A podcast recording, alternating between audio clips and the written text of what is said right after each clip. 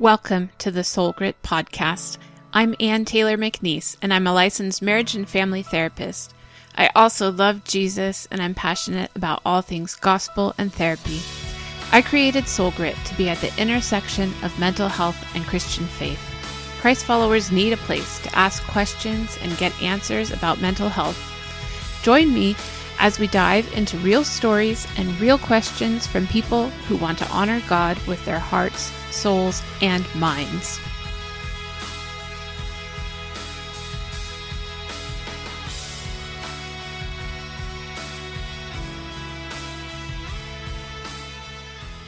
Hey, this is Anne. Before we get into today's episode, I wanted to pop in and tell you about an opportunity that's coming up. For the past couple of weeks, we've been talking about busyness and stress and doing too much. But recently, Revelation Wellness put out a three week challenge called Project Stress Relief, and it's culminating in some in person meetups all over the country. Well, if you're in Southern California like me, you have an opportunity to join me at a Project Stress Relief meetup in Lake Elsinore on Saturday, November 12th at 2:30 p.m. This meetup will be hosted by the DC Fit team at the Dream Center in Lake Elsinore, which is easily accessible from anywhere in Southern California.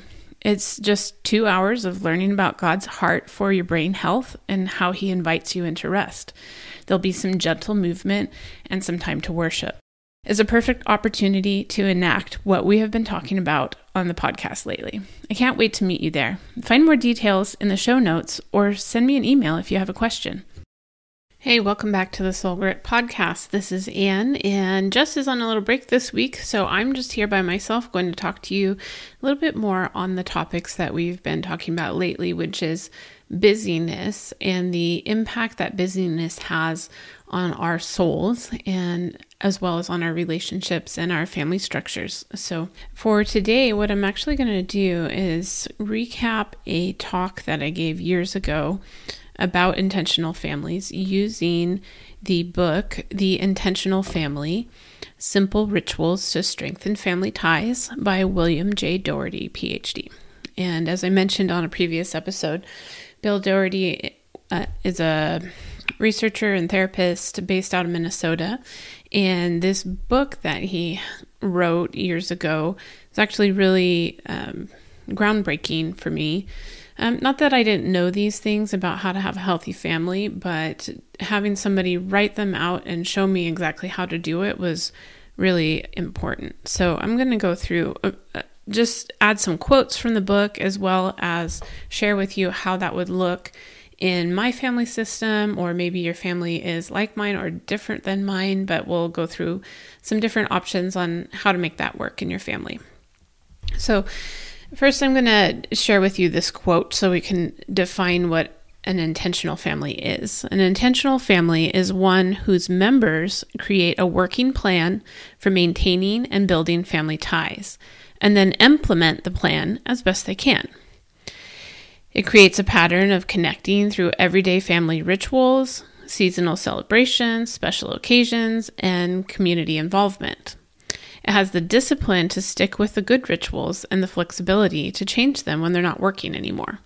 So I'm just going to flesh out a couple of points from these three different quotes uh, from the Intentional Family book. One is that there needs to be a working plan. So we don't get to just fly by the seat of our pants when we're in a family. We actually have to think about it and make a plan for it. The goal of our plan is to maintain and build those family ties. So, connection is at the root of all of this. And we know as Christians that our connection to God is our most important connection, and then our connection to the people that He's put in our lives are our most important ministry. And then we just do the best we can with the plan. And the next part of that quote talked about how there's the everyday stuff and then there's the big stuff like holidays and and special events. And so we have to have something that works for both of those.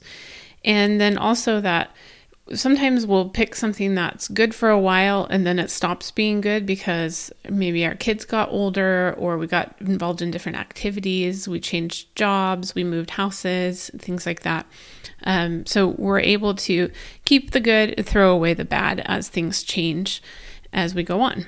Another definition I'd like you to have is what Doherty calls the entropic family. And it says, uh, uh, like you might know this word from your science class, entropy. That's like when, when things are falling apart, right? Doherty wrote, through lack of conscious attention to its inner life and community ties, an entropic family gradually loses a sense of cohesion over the years. So like I said earlier, if we're not working on being connected, we will become disconnected. That's just that's the inertia of a family. So so the f- forces pulling on families are just too strong in the modern world. And that's what the last two episodes of the Soul Grit podcast have been about that there's too much going on, whether that's baseball or church commitments or uh, just the amount of homework that our kids have now, the amount of hours that we have to work to be able to pay our bills. There's too many pulls on our families. And so, some other ways that our society creates these entropic families is that we don't really have a lot of support for couples to make marriages work. We don't have a lot of support for parents to make child rearing work. We'll see, even in other countries, they do better with things like maternity and paternity leave or um, creating flexible schedules around what our kids need, um, being able to um, prioritize marriage over other relationships or responsibilities. So we see in our society that we have really high expectations on everyone, but very little guidance. We don't we know we're supposed to be doing better, but nobody tells us how to do it. And then a lot of the um, family rituals that we would like to have or that we saw in previous generations are just um, blocked out by how how tight our schedules are, how much we rely on technology, how we get involved in consumerism. I like this quote that I don't even know where it came from, but any sport parent can understand. It says everyone has practice, so we can either have dinner at 4:30 or 9 o'clock. So um, if you have kids that are involved in any activities or you yourself are trying to be involved in any kind of activities, you realize that there's no longer a convenient time just to have a family dinner. I've worked with a lot of families that have their kids going in lots of different ways, and so everybody's just heating something up when they can, or um, everybody in the family is eating a different item that they prefer because there's no time just to sit down and all share out of the same pot of soup, you know. Next, what we need to talk about is what is a good ritual. And so, ritual is kind of a funny word because we think of it in terms of maybe like our spirituality or religion, um, or we might tease people about having specific rituals around certain things. But really, our families do need rituals that are repeated and coordinated. So they need to be predictable for our kids um, and for ourselves. We will feel more at ease when we know what to expect. And we need our rituals to uh, highlight our connections. So, um, the times when we're talking and laughing together or, or sharing physical touch together, those connections are really important for our rituals. Um, we need them to kind of share who our identity is. So, th- this I think is um, maybe easiest to point out for me at least in like our our Christian faith. So when I do the ritual of praying with my kids before dropping them off to school or before putting them in bed, that defines our identity as believers in God. Um, other identities that you might have, though, um, for my family in particular, uh, my husband is from Minnesota, so everything we own has the Twins, the Vikings, or the Gophers on it. So my my boys in particular have this sense of identity of being a Minnesota fan. So you might um, have other things like that in your house. Maybe it's even wearing a sweatshirt from your school or um, doing something particular in your neighborhood. So that's the identity. And also that your ritual is a way to enact your values. So we do these certain things because we have these values. And when we do the ritual, it reminds us of those.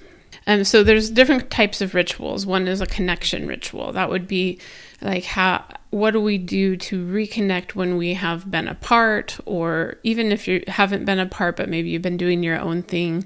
Um, say my husband's working in the yard and I'm cleaning the kitchen. How do we reconnect after that? Um, or you've been at work all day and you come back home. That that little peck on the cheek when you come back home is part of your connection ritual. Um, there's love rituals that happen between couples or special people, and there's also community rituals, which you might see um, if you're involved in an organization. You might recognize certain quotes or phrases that they say all the time, or you might have. Um, say at church, you know that when you come in, you don't sit down, you stand up because worship is about to start, something like that. You you have these uh, rituals that happen in that specific community because we're talking about busyness and we're all so tired and worn out, I just want to um, share how weary parents can actually do some of these rituals. One is just make better use of the time you already spend on family activities. So, for example, when I drive the kids to school in the morning, I have seven minutes of captive audience. And so we can just use that time to listen to the radio. One of my kids usually has a book open or might be talking about what's happening during the day.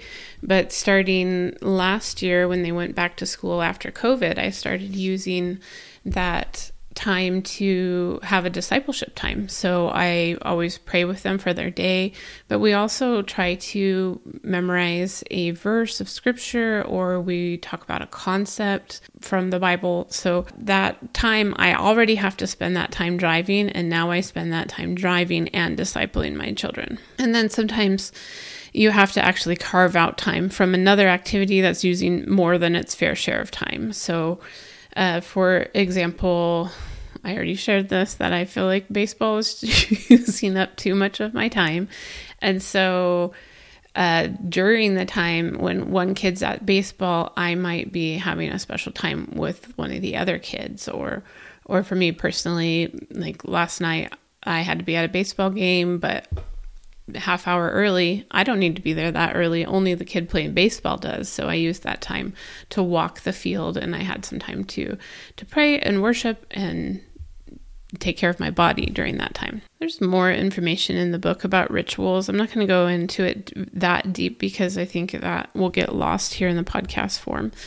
Um, but I do encourage you to look through this book when you get a chance. Um, so, if you were just to have a time to practice about creating rituals of connection, I want to give you a couple of different examples. And as I'm talking through my examples, I want you to think through what it would look like in your specific context, in your family. So, for example, uh, meals. We have typically three meals a day. Two of them don't have a lot of ritual around them because uh, breakfast and lunch are typically on your own at our house. But the third meal, the dinner, time is usually a meal where there's more connection. So part of the ritual for our family will be dinner's five minutes. Dinner's happening in five minutes. I need you to go wash your hands and get your drinks. That's everybody's responsibility for themselves. So you might include setting the table or lighting a candle, something like that. Um, in our family, it's get wash your hands, get your drinks, and sit down because I typically plate the food for everyone and then bring it to the table. And then during the meal, there's always going to be a prayer, and typically my husband prays for the meal. Then during the meal, we might have uh, some conversation about what was happening that day. I might highlight some things that the kids have already shared with me, but they haven't shared with their dad, and you know, just try to get the conversation going. And then we kind of make a plan for what the rest of the evening is going to look like. Who's still got homework? Who's needs to take a shower, who's helping with dishes, those type of things. Same thing happens at bedtime. So when the kids were little, we really worked on creating this ritual around bedtime, which would include seven o'clock, you go get in the bath. Uh, parents have to help with bath at that time. And then we put lotion on, we put jammies on, we brush teeth, we read three books, we say prayers, we sing a song, we go to sleep. So that ritual really helped the kids wind down and and know um, to have some that predictability of this is what my evening is always going to look like, and then that helps with their sleep routines. It also is a chance, like I had mentioned earlier, to enact those values. So at night, the last thing we do before we close our eyes is we pray. And so that's um, sharing those values with the kids. Other areas that you might think of um, coming and going. So when somebody leaves your home uh, for, you know, a game, a work, a school, shopping, what happens when they leave? Do they say goodbye? Do they give you a kiss? Do they give you a hug? Do you um, rehash what's happening? That's a going ritual. And then when they come home, is there a coming ritual, which means you greet them? They put their belongings in a certain place. You might have a, a hug or a kiss again. Um, you might chat a little bit. Um, you'll also have rituals that have to do with going out as a family, taking it, whether that's taking a vacation or just driving to church in the morning. So, one of our uh, one of the rituals when I was growing up as a kid, we lived kind of far up in the mountains where there wasn't any shopping.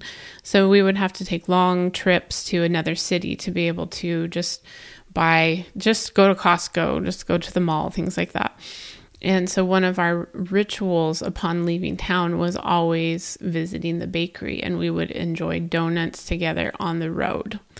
For my family now, uh, one example would be when we get in the car on Sunday mornings to drive to church. This this can be a really aggravating time for a lot of parents and for children as well. When everybody's trying to rush out, you know you want to go in church and be cheerful and worship God and all of that, but it tends to be a time when there's a lot of anxiety and bickering for families. So what we've implemented now is I keep a book in the car that everyone enjoys. And as soon as we get in the car, they say, Mommy, can you read?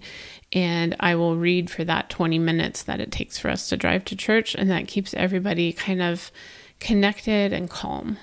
If you are a couple and you've added kids, you'll know that you had to reinvent some of your rituals after that. I think about even like your your sex life had to change after kids were were included, whether they were in your room or they were uh, waking up a lot, like things had to change. And then um, I think it's even easier to see the community and religious rituals that we all um, participate in.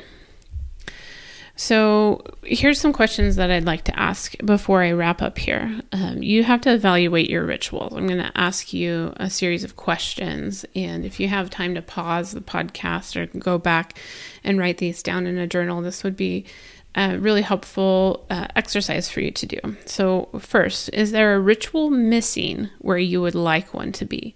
And you might notice that because something just feels lacking or something you have a feeling in your body or in your um, emotions that doesn't feel right when um, you go through a certain phase, whether that's in your day or in your year.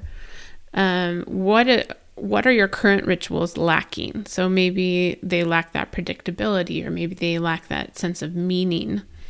And then another question to ask is there too much responsibility placed on one family member?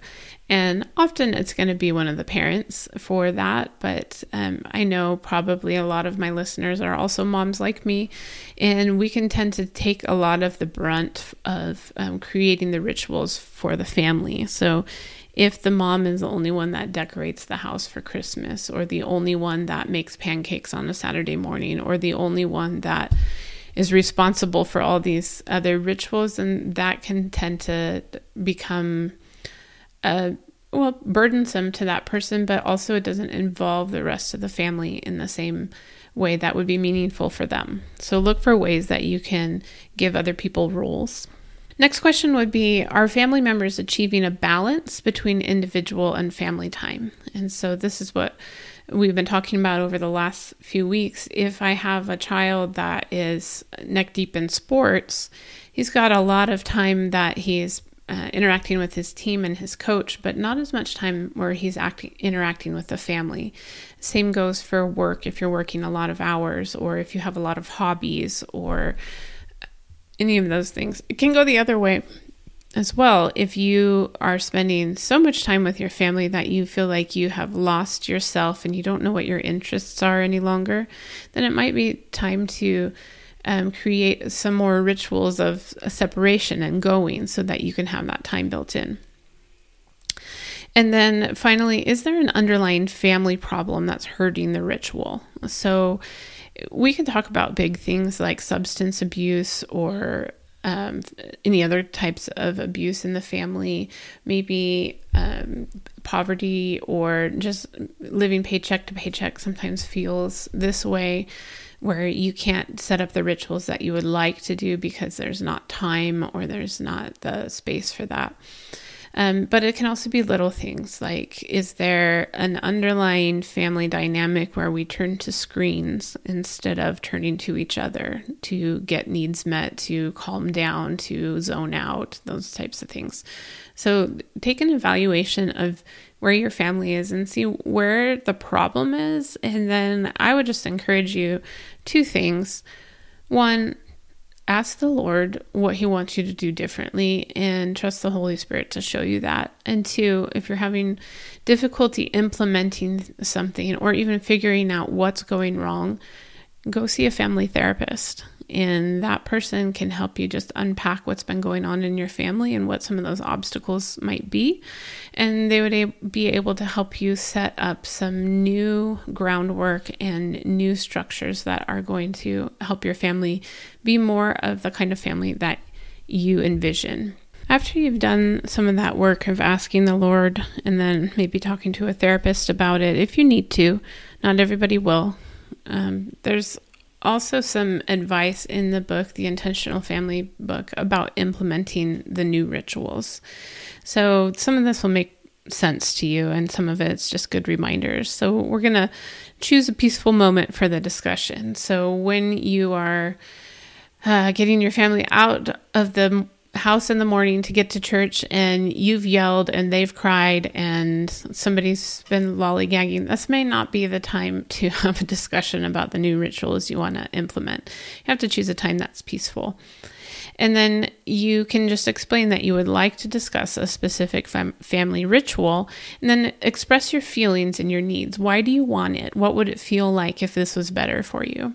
And then you can invite the other people in your family to share their feelings and needs as well.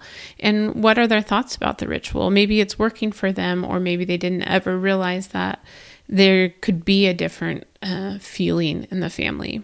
I would also encourage you to offer your ideas tentatively, not definitively. So you can't, you don't want to go in there and say, "Well, I'm the mom or I'm the dad, and so this is how it's going to be." but say, This is something I've been thinking about, and I wonder if this would um, work for everybody. What are your thoughts? And then you can just talk about doing a trial run. So recently, I wanted to implement more of a Sabbath in our family. And that's not something you can just switch on and off really easily when you've been used to doing your chores, doing your grocery shopping, doing other activities and outings on a Sunday uh, or whatever day you pick for your Sabbath. Um, it it's not just something you can automatically be good at. So do a trial run and see what works for you and for the rest of your family. And then make note with your family that you're going to come back and talk about it again to after that trial run to see how it's working for people what they liked and didn't like and what you could be changing. Other maybe more indirect or sneaky ways to get this done besides having a big family discussion about it is just make something happen one time. Don't make a big deal about it. Just do it that one time and see how it goes then you can ask the other people in your family if they liked it and if they would like to make that something that you do all the time for example with the book uh, that we read on the way to church. I may have just one time picked up a book that we were into and started reading it. And then it became something that the kids really enjoyed and helped us feel calm and collected on our way to church. Then you can talk about what are the specifics. And then also, you could think about what's something you already did kind of on accident or just because And maybe that needs to become a ritual for you. A couple of just principles for making this happen. First, you need the adult agreement. So you and whoever the other adult is in the family need to make sure you're on on the same page with this because then eventually you'll get the buy-in from the kids even if that's not they don't necessarily like changing something. For example, my boys have screen time. They know when to expect it and if anybody tampers with it, they're going to be quite upset. And so, um, if I were to change something about how that time of our day goes, we would have a lot of work to do around that. Um, so, we just want to get the maximum um, participation with a minimal conflict, and we do that by creating clear expectations of what what will be happening, what that looks like, and but at the same time being open to change and then we just want to protect it from erosion, meaning all your good intentions after a while kind of slack off if you're not constantly reevaluating and reminding each other of why we do this. Okay, so that's basically what I wanted to share with you from the book The Intentional Family. I do encourage that you read it because I don't own any copyrights to that material. It's not something I created myself, and I just thought it would be uh, helpful for you if you're like me and you're in a season of busy parenting. You may not have a lot of time to read books like this. And so sometimes having somebody else give a recap of it can be really helpful. So I'm offering that to you out of a heart of service, not trying to make any money on that or use copyrights in um, a way that would be inappropriate. So I encourage you to go buy that book if you can or listen to it on an audio um, platform and just see what you could um, gain from that. If you have some specific rituals or um, ways of connecting in your family or ways of protecting your time in your family that you're using that are working really well, I'd encourage you to. Uh, message us either on the social media, Facebook or Instagram are the places that we're at, or info at soulgritresources.com. You can send us an email, and we would love to know what's working for your family, and we will um, be happy to um, hear about that for your own life, but also to share tips with other people. So I hope this was helpful for you, and looking forward to a couple other episodes in this series where we're going to be talking about rest and Sabbath and um, just making our best effort to follow God in this busy, busy season. Okay, thanks for being here. The Soul Grit podcast is a production of Soul Grit Resources. You can find more at soulgritresources.com or on the socials at Soul Grit Resources. You can email me at info at soulgritresources.com.